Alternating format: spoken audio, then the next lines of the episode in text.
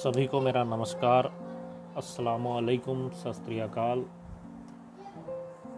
जैसा कि आप लोग जानते हैं कि हालात सुधरने का नाम नहीं ले रहा। जनता कर्फ्यू और उसके बाद फिर लॉकडाउन। सारे जो हथकंडे हैं, वो गवर्नमेंट अपना रही है। ज़्यादा से ज़्यादा लोगों को जागरूक किया जा रहा है।